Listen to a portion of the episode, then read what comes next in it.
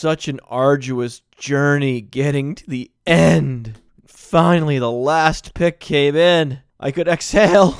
Thank you. Thank you. Thank you. Thank you. The last pick in the draft was Chad Kelly, Mississippi. Very good pick by the Broncos. they got their guy with the very last pick. Potentially the third best quarterback in this draft class, Chad Kelly. Great job by the Broncos. We're starting this in reverse. We're going to go from the last pick to the second to last pick, all the way to the first pick, analyzing each one. The second to last pick was Matt Days, running back we liked from.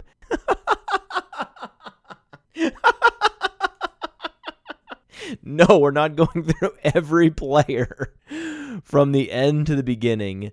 That would be crazy. But I know you all want to hear my takes on this draft.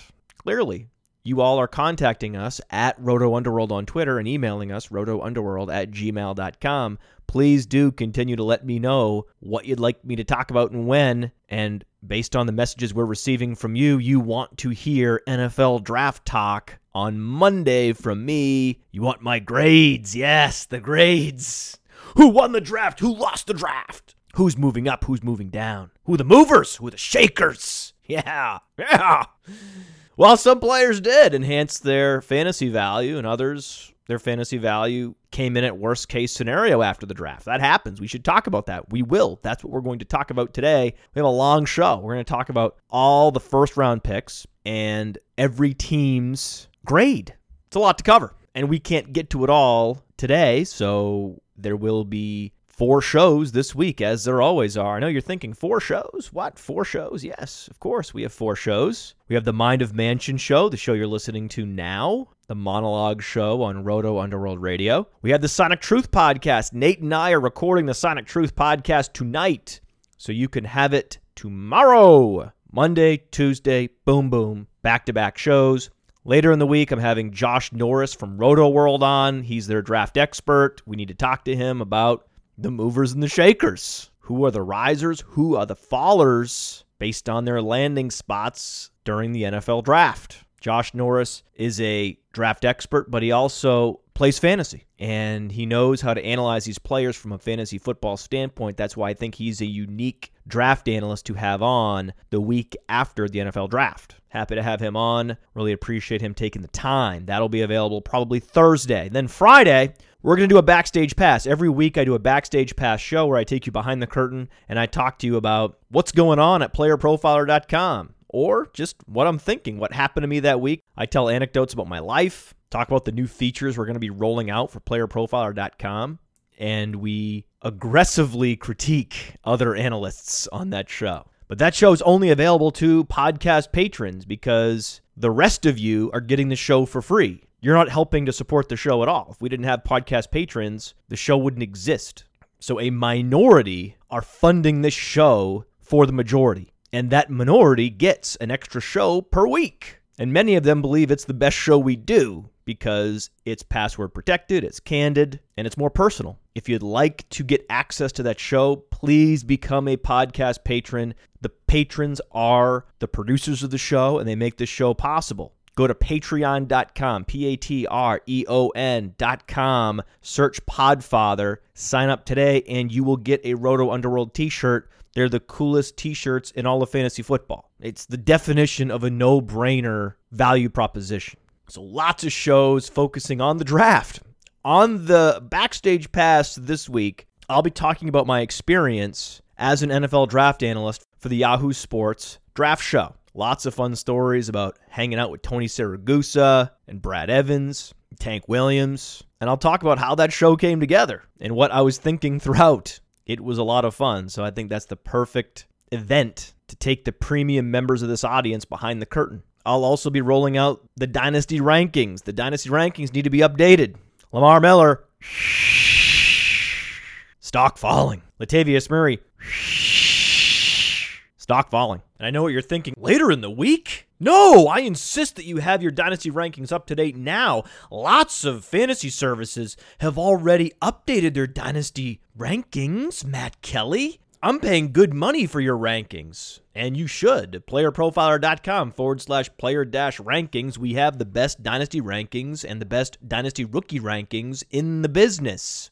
You know they're the best because they're the most expensive. But if I'm paying a premium, why aren't they ready right after the draft? Because I'm not Mike Clay, that's why. Because I don't treat receivers, running backs, and tight ends as just generic space holders in my spreadsheet. I can't just press a button, run a formula, treating every player as a generic space holder to microwave you projections the day after the draft. We we talked about this last year with Mike Clay projecting Corey Coleman to approach a thousand yards and to be the clear-cut number one wide receiver for the Browns, justifying a rocket ship ADP out of a science fiction movie. No, we do not just plug players with generic designations into a spreadsheet based on draft capital and update our projections an hour after the draft. I am not Mike Clay. That is not our process. We're better than that. We think every player and every situation through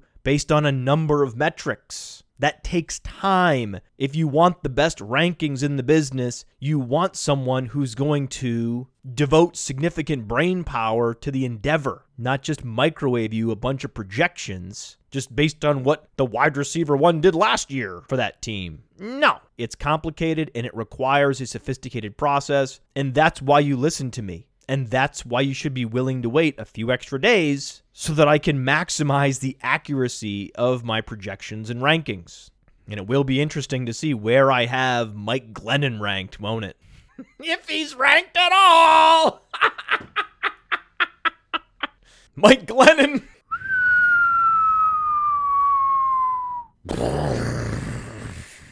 Stock crashing. Poor Mike Glennon.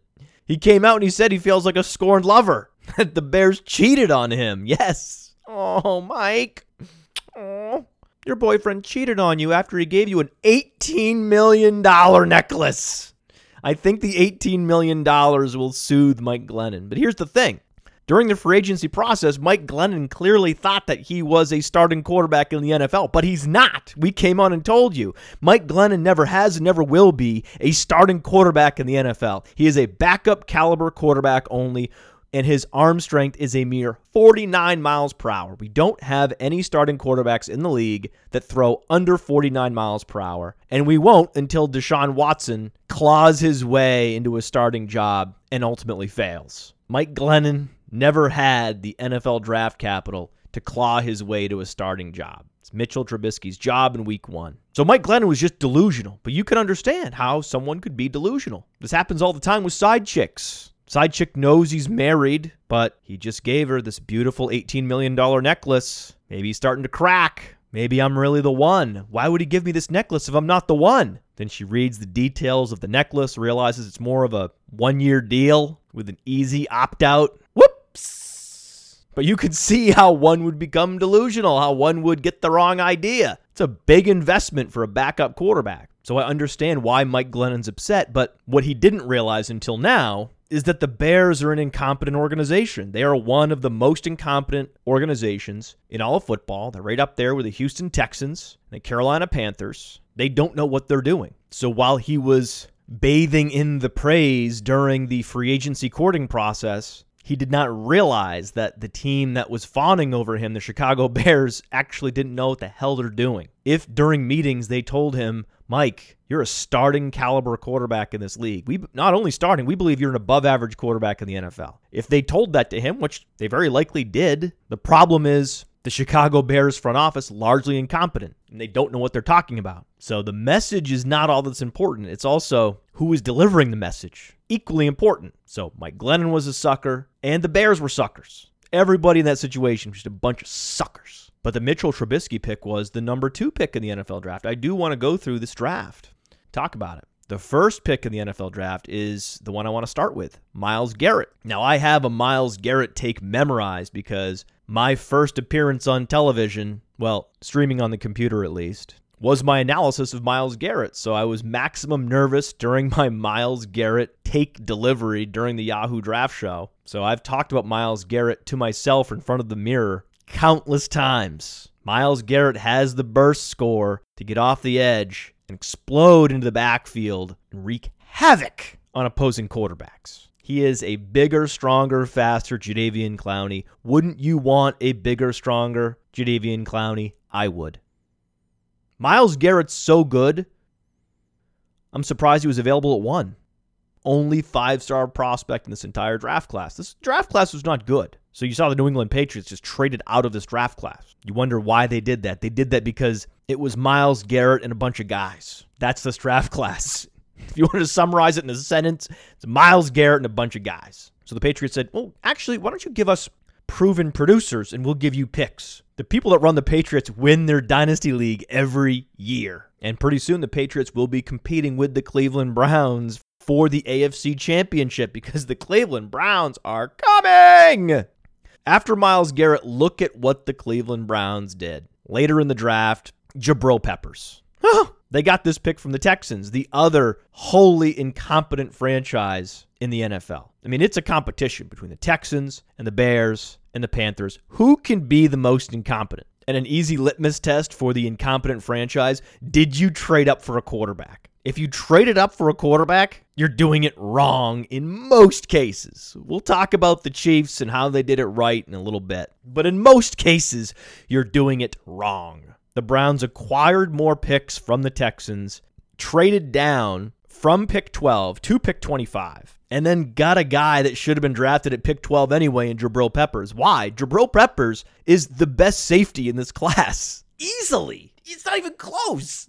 Coming out of high school in 2013, he was the best defender. Period. USA Today had Jabril Peppers ranked as the number one player in the country coming out of high school, at least on the defensive side of the ball. But I think at that time he was a two way player. He was simply the best player coming out of high school in 2013. Also, a two time state champion in the, both the 100 meter dash and the 200 meter dash.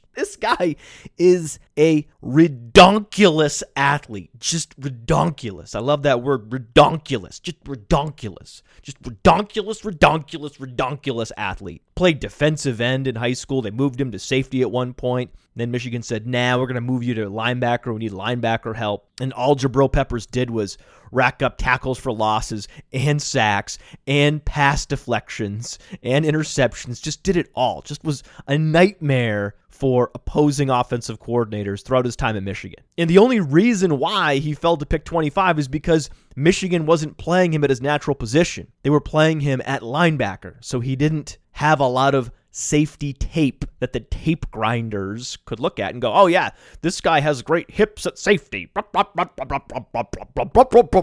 So he falls to 25 because you have to use your imagination and say, oh, what happens when we move this guy to safety? What happens when you move this guy to safety? You instantly have one of the best safeties in the NFL. That's what happens. He gets sideline to sideline, he gets downhill. He can do it all. We put Jabril Peppers in the safety class when we loaded him into the database. And then you see, boom, upper percentile, 40 times, speed score, burst score. You add that to the production at Michigan and the pedigree. Oh, no, the Browns. Oh, the Browns. So good. The Browns got a better safety at 25 than the Jets got at six. The Jets got a one dimensional Jamal Adams, who is a run stuffing strong safety in a league that trends more pass heavy every single year. The Jets are out here drafting a run stopping safety. Of course, because of course, because it's so Jets to do that. The Browns are taking the most versatile player in this entire draft, Jabril Peppers, because he can also return kicks, he can return punts. Just a football whiz. When we talk about hashtag good at football, the one guy in this draft that we know is hashtag good at football is Jabril Peppers. And the Browns weren't done. Oh no! No, no, they weren't done. The Browns weren't done. I can't believe it. With pick 29, David Njoku. Ah! ah! What? How? How does David Njoku fall? I'll tell you how because the Buffalo Bills picked Tre'Davious White at pick 27. Tre'Davious White is a replacement level cornerback in the NFL picked in the first round. Oh, Bills. I forgot about the Bills. I don't actually classify the Bills as one of the incompetent organizations because they just turned over their entire front office. So they knew that they were incompetent and they fired everyone. So they've already fixed the glitch in Buffalo. So I'm not holding the Tre'Davious White draft pick against them. Their scouts were checked out. Their scouts didn't even bring notepads, stopwatches, all the things other scouts bring to pro days. The Bills scouts brought none of that. They just showed up to chit chat, mailing it in. And that's what the Bills did in this draft. Mailed it in with Tre'Davious White. 113.9, ninth percentile burst score, 1122, 39th percentile agility score for Tre'Davious White. And he's not even big. He's 5'11. So you're taking a small, unathletic cornerback in the first round? So Bills! So Bills! That's how David Njoku falls to 29. And the team that and this David Njoku slide is the most unforgivable for Dolphins fans because David Njoku played at Miami. Clearly, Dolphins scouts were familiar with David Njoku. And who do they pick? With pick 22, the Dolphins picked Charles Harris. Charles Harris is the Tre'Davious White of the edge rushers. Now, his team also played him out of position. Just like Michigan played Jabril Peppers out of position, the Missouri Tigers played the 250 pound Charles Harris at edge rusher. Now, he's too small and he's not athletic enough to play edge in the NFL. He's more than 20 pounds lighter than Myles Garrett, and he has a speed score of 92.5, 19th percentile, a burst score of 108.9, 18th percentile.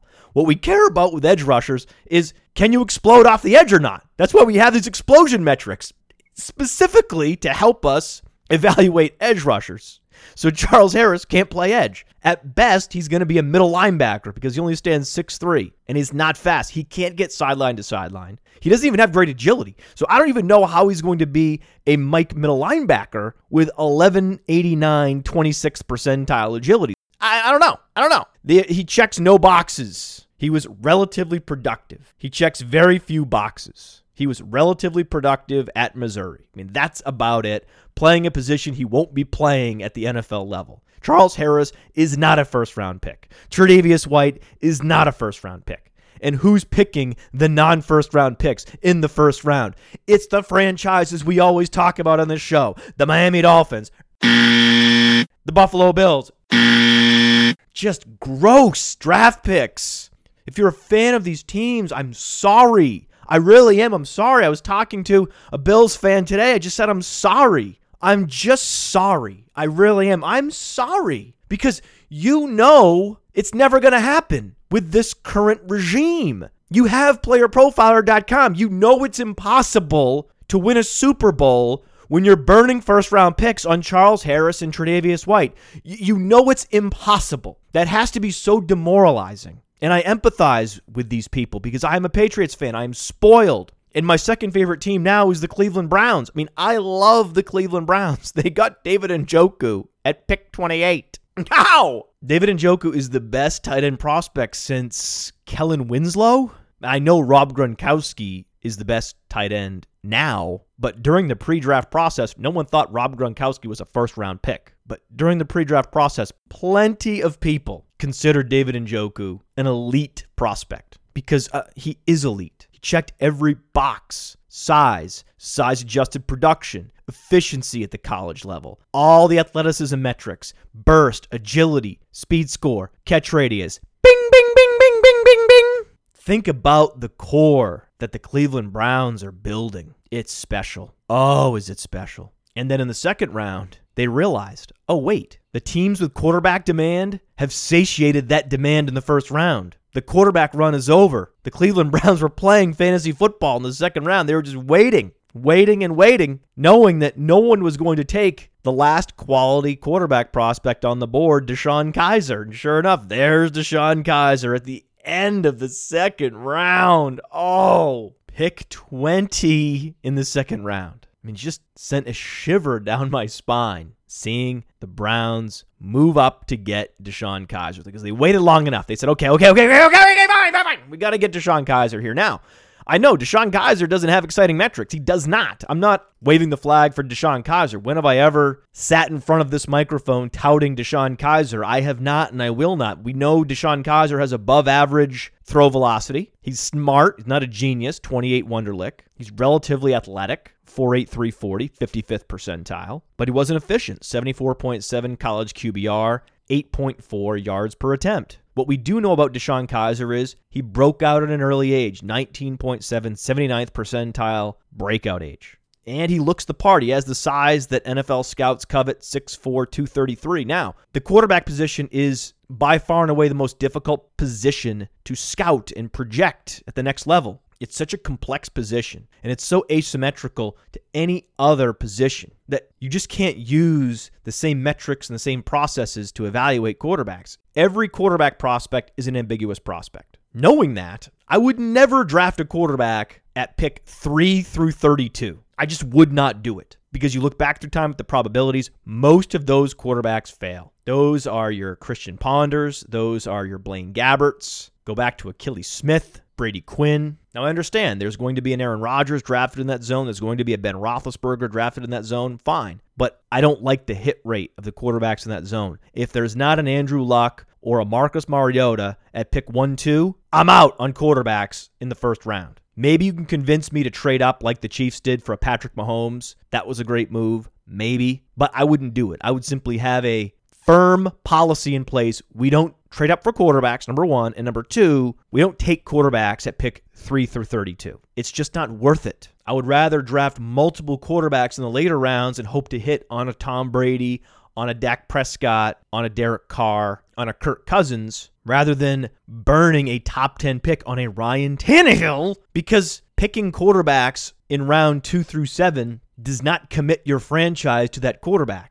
You are not walking willingly into quarterback purgatory if things go sideways with that quarterback. You take Blake Bortles at three. If it doesn't go well, you're in quarterback purgatory for years. The Miami Dolphins are still in quarterback purgatory because they took Ryan Tannehill in the top 10. If they had taken Ryan Tannehill in the second or third round, they would have been able to get out from under this Ryan Tannehill Medusa curse by now. But the draft capital investment banishes these franchise to a quarterback purgatory that takes many years to attain your freedom from.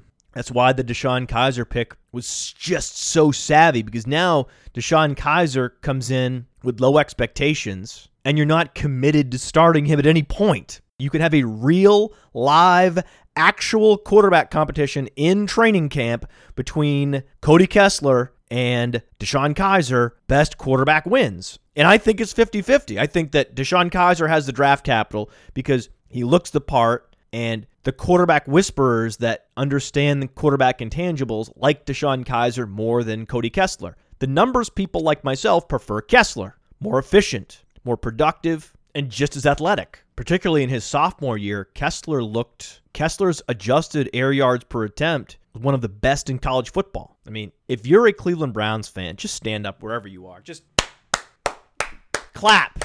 Just clap. If you like the Browns, I don't I'm not even a Browns fan. I'm a Patriots fan. Doesn't matter. I'm clapping. If you like the Browns now, if you appreciate their front office, if you've ever lived in Cleveland, if you were a fan of the team since childhood, it doesn't matter. Just wherever you are, even if you're in a public place, just clap. Just clap for them. They're doing everything right. There's two ways to play this draft. You either play it like the Cleveland Browns did or you play it like the New England Patriots did. Both teams won this draft.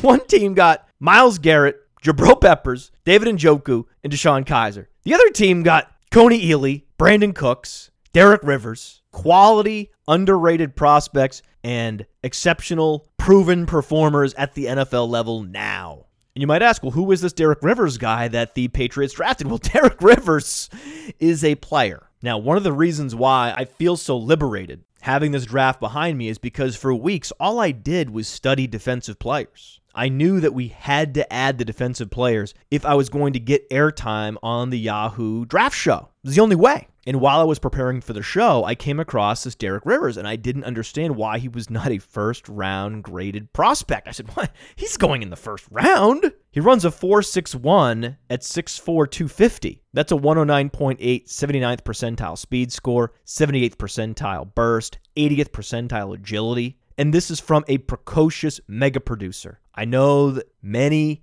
draft analysts like to talk about Derek Barnett from Tennessee because he broke Reggie White's sack record, was one of the most productive defensive linemen as a freshman in the history of college football. Derek Barnett's freshman year sack totals simply weren't believable. 73 tackles as a freshman, 20 and a half tackles for a loss as a freshman. He led the SEC in tackles for a loss as a freshman. We love Derek Barnett's production, but then when he tested at the NFL scouting combine, he was below average in every metric with the exception of agility score. That's not what an edge rusher looks like at the NFL level.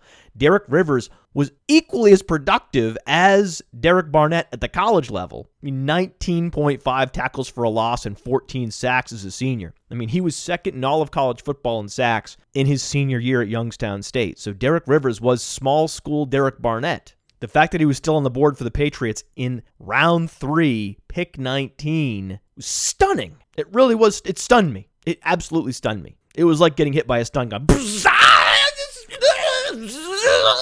Derek Rivers is available in the middle of the third round? Not possible. And then I looked at who drafted him. Of course. Oh, of course. The Patriots did not have a first round pick.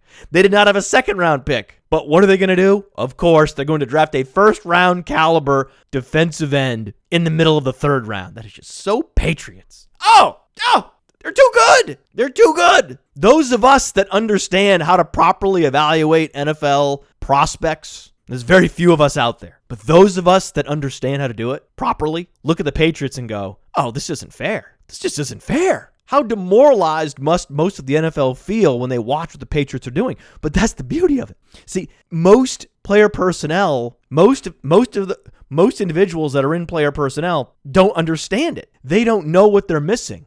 They mock analytics. They have no idea that there's this incredibly useful pool of information out there and tools available to them. It is willful ignorance that allows many of these teams to continue to draft players based on a status quo that is incredibly inefficient and creates suboptimal rosters. But they don't know the difference because they're ignorant of analytics. They don't know the difference. They don't know what they're missing. They actually think that they had a better draft than the Browns. I'm sure there are lots of teams that honestly believe, if you had them on truth serum, they honestly believe they had a better draft than the Cleveland Browns. Like they honestly believe that because they don't know what they're missing because they're ignorant. It's just this willful ignorance that soaks so many NFL front offices. And at this point, I just find it humorous. I found it hugely frustrating for years to sit where I sit at playerprofiler.com and watch NFL teams fail to optimize their roster every single year. And now I just laugh. Just laugh. I laugh at what the Cleveland Browns are doing to the league. It is humorous to see so many of these teams get treated like marks because that's what they are. The Bears are marks. The Dolphins are marks. The Bills are marks. The Texans are marks. Deshaun Watson. they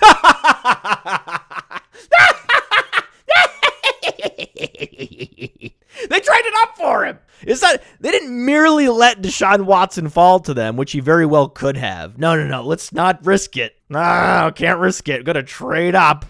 Gonna trade Jabril Peppers plus to get Deshaun Watson, who can throw the football in the upper 40s. upper 40s.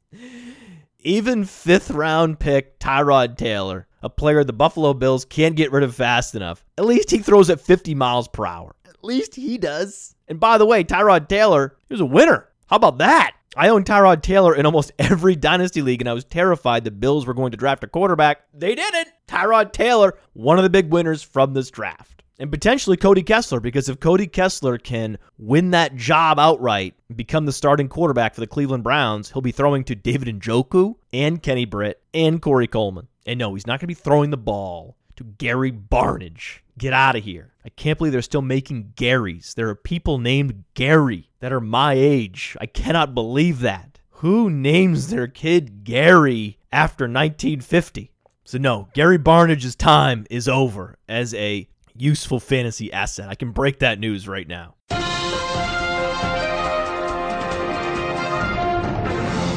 Gary Barnidge's time is over as a useful fantasy asset. I can break that news right now. The Houston Texans are the Brooklyn Nets of the NFL. They're trading all of their future assets. They're trading their entire future to go 10 and 6 and lose in the first round.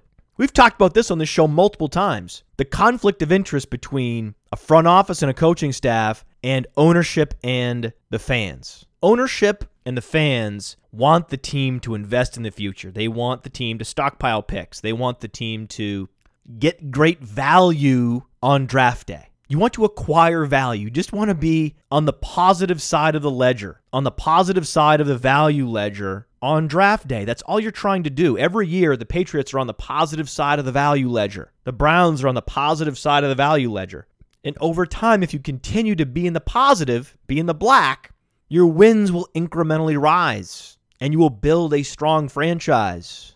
It will enhance the brand. It will become a self fulfilling prophecy. The team will win year over year over year, but you have to start somewhere. And that's what the Browns are doing. They're saying we have to start with these incremental value victories now. We may not make the playoffs this year. We may not make the playoffs next year. But if we continue to make these incremental bets and win on the margins in the offseason and during the NFL draft, eventually the talent profile of our team in the aggregate will steadily rise. And then one year we're going to look around and we're going to have a 10 and 5 team and we're going to be in the playoffs.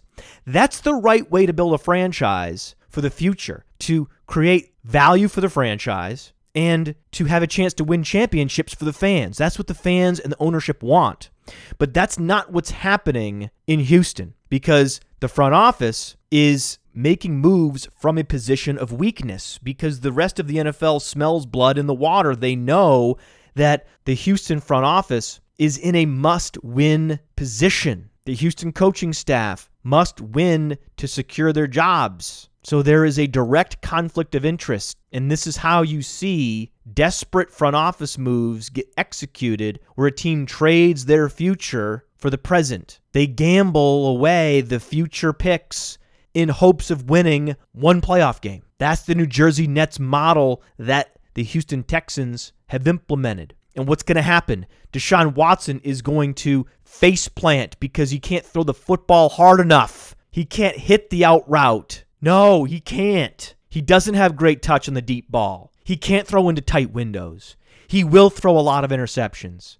And he will cripple their franchise. And if you're looking into the future, the Texans do not have picks to bolster their franchise in 2018, 2019. This is exactly what happened to the New York Nets. This is how a franchise can face a lost decade. Five years from now, when Bill O'Brien is long gone, the Houston Texans will be suffering because of these short sighted decisions that were made in conflict with the best interests of the franchise's value and the customers. Because you see what the 49ers were able to do, acquiring two extra picks by moving down one spot to take the guy they were going to take anyway. Of course, the 49ers were going to take Solomon Thomas. Solomon Thomas looks like a poor man's Aaron Donald. He looks like a player that can add a little weight and move inside and take advantage of his 1123 agility score. The fact that Solomon Thomas, an edge rusher, was able to post an 1123 agility score is just truly stunning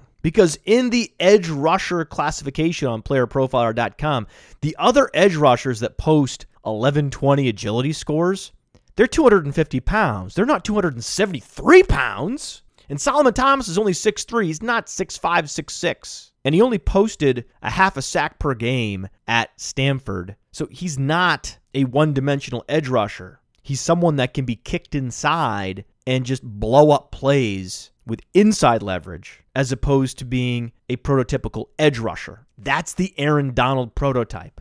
Solomon Thomas is what many people thought Jonathan Allen could become last year. Before Jonathan Allen hurt his shoulder again, tested at the combine, and he was 10th percentile or below across all those metrics. And we thought, oh God, okay, woof, ah. Jonathan Allen's the most overrated player in this draft after Deshaun Watson. Solomon Thomas is what we thought Jonathan Allen was. Just an incredibly versatile player who can play essentially every position on the defensive line. He has the agility to stuff the run. He has the explosion, 122.5 burst score, 81st percentile, to terrorize quarterbacks. 1019, 77th percentile playmaking radius. Solomon Thomas is just going to make plays consistently at the NFL level. So that's why San Francisco was going to draft Solomon Thomas, who went to Stanford right down the street, just like you would assume the Miami Dolphins were going to take David and Njoku. But why were the 49ers able to acquire Solomon Thomas? Because they're not worried about quarterback, because their regime is new. The front office staff is not making decisions in the short term to preserve their jobs. They're making long term decisions in the best interest of the franchise. John Lynch's motivations and the wants and desires of the fans are all aligned. That's how you build a team from scratch. The San Francisco 49ers need to build a team from scratch. The last thing you want to do if you're trying to build a team from scratch is start overpaying for the quarterback position. So the 49ers had no intention of drafting Mitchell Trubisky, and they fooled the Bears into giving them two free draft picks. Suckers! Now, the Jacksonville Jaguars, Leonard Fournette. This is how bad franchises stay bad. Tom Coughlin runs the Jacksonville Jaguars. What did you think he was going to do? There is a new regime in Jacksonville, but not all new regimes are created equal. Clearly, the new regime in San Francisco is competent. And clearly, the new regime in Jacksonville is incompetent. It's fucking Tom Coughlin. I mean, get out of here with these musty, mummified, retread zeros at the top of the franchise. I mean, this is how a Leonard Fournette draft pick happens. Tom fucking Coughlin picking Leonard Fournette as if he's the next Ezekiel Elliott. It doesn't matter. You'll never know because you don't have Dallas's offensive line. The running back position is largely disposable it was a rare thing to see the Pittsburgh Steelers franchise Le'Veon Bell. Now, Jason Fitzpatrick came on the show and explained why it was a rational move to franchise Le'Veon Bell, but that's Le'Veon Bell. There are very few Le'Veon Bells in the National Football League. That's an outlier. Most first round running backs look like Melvin Gordon. They don't look like Le'Veon Bell. And you don't spend a first round pick on a running back that looks like Melvin Gordon or Todd Gurley or Curtis Enis. I don't know. The running backs that were available later in this draft, the running backs that were available in the free agent market, were so good that the differential between whatever Leonard Fournette is and those running backs was very small. So the value proposition of using a fourth overall pick on a running back, regardless of who it is, is minuscule. Awful pick. If you're a fan of the Jacksonville Jaguars, I am sorry. There are just so many teams that are doing it wrong. And there are so many fan bases I'm just sorry for. Like, I'm sorry. I take no glee in this. I'm not celebrating incompetence. I'm not celebrating fan misery. I don't want you to think that. I was never celebrating the misery of the 49ers in previous years. I'm hoping for the best for that franchise. They're now pointed in the right direction, thankfully. But Jacksonville Jaguars are now pointed in the wrong direction. They're pointed down. Now, I do believe Leonard Fournette is an every down workhorse. Absolutely. I think he can catch passes out of the backfield as good as anyone in this draft class, with the exception of Jeremy McNichols, Christian McCaffrey, Alvin Kamara. We know there are a handful of exceptional receivers in this draft. Understood. But after those players, I think Leonard Fournette can catch the ball as well as any of them. Why? Because he posted an upper percentile target share while he was at LSU. You think, well, how is that possible? He only had 19 receptions. That was his max. Yes, but in his final year at LSU before he was hurt, he was catching two passes per game. Catching two passes per game in the LSU offense is very different than catching two passes per game if you're in the Baylor system or the Oregon system or the Eastern Washington system. If you're catching two passes in the LSU system, that's a significant percentage of their passing game. That's how you get to a target share 12%, which is 82nd percentile if you're Leonard Fournette, because of the few times they chose to pass at LSU, they were targeting Leonard Fournette frequently. He is a good receiver. So, what I'm hearing is that Leonard Fournette's not the best rookie pick this year because he doesn't catch passes, because we're not sure if he'll be active in all phases. He's a one dimensional grinder. Now, if we're talking about D'Onta Foreman or Jamaal Williams, then yes, I would agree with that. Yes, that's correct. That's why you don't draft those players either. But that's not right when critiquing Leonard Fournette. Leonard Fournette absolutely has an every down skill set. He will be active in all phases because he's good in all phases. On a better team, he would absolutely be the best dynasty prospect in this class. There's always going to be an argument between Leonard Fournette and Corey Davis. I'm in rookie drafts right now. Some are picking Davis, some are picking Fournette. I prefer to take running backs in my rookie drafts, so I understand the preference for Leonard Fournette given his skill set is exceptional 116.0, 96th percentile speed score. So he is a size adjusted athletic specimen like we've rarely seen. But I'm not drafting him with either the first or the second pick in rookie drafts. Why? Because landing spot matters. He went to the Jaguars. Does anyone not know this? Am I the only one that knows he went to the Jaguars? Like, hello? It's a terrible place to run the ball. The running game is shit. They can't block anybody. Don't you know this? It's ridiculous to think about Leonard Fournette as the number one pick in a rookie draft after he's landed on Jacksonville.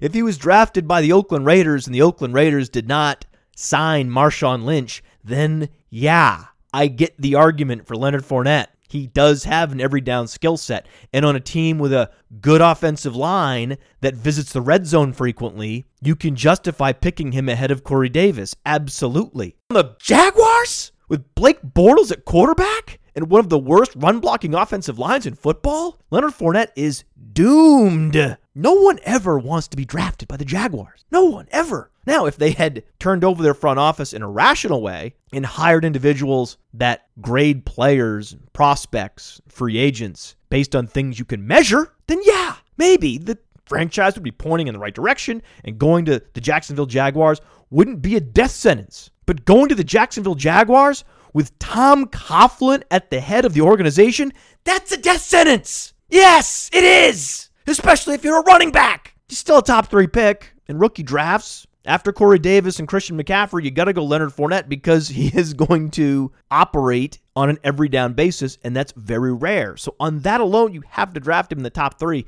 But get out of here with Leonard Fournette as the first pick in Dynasty rookie drafts. It's Corey Davis by a wide margin. Then you have Christian McCaffrey, and then there's a smaller margin, a smaller step down to Leonard Fournette. But that's your top three and there's no disputing it. But that's the correct top three. It's Davis, it's McCaffrey, it's Fournette, and that's it.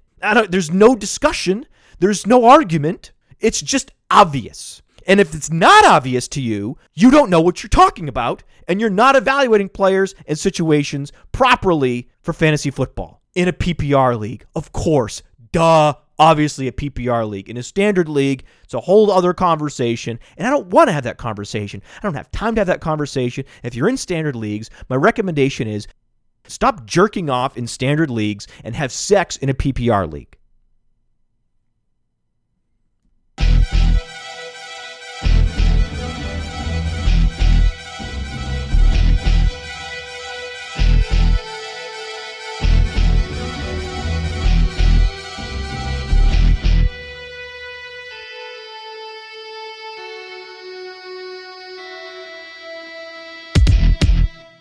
I apologize that in trying to get through the entire first round and talk about every team in the NFL, we got through four picks. and talked about five teams. I get it. If you're new to the show, that's kind of how it works. We overpromise and we underdeliver on Roto Underworld Radio. But if you're interested in my take on some of the other players and teams in this draft, you'll just have to tune in because we will be talking about everybody that was drafted in the first round. We will be grading the draft of every team at some point on the show in the weeks ahead. You just have to stay tuned.